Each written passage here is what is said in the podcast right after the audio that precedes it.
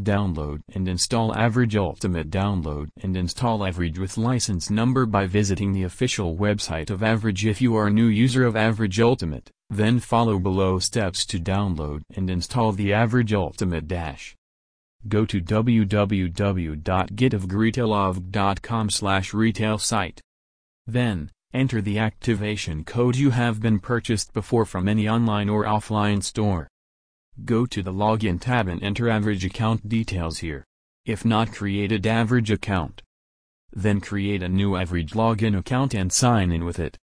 Then, go to the https colon slash slash slash retail.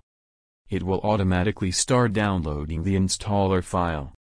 Now, run the downloaded installer file by following the on-screen instructions. It will start installing the average N. Open the setup now, and enter your average login details. Once it recognizes the subscription, you can use it. To activate the average ultimate, you can visit www.getavgretailavg.com slash retail and there you must submit the activation code.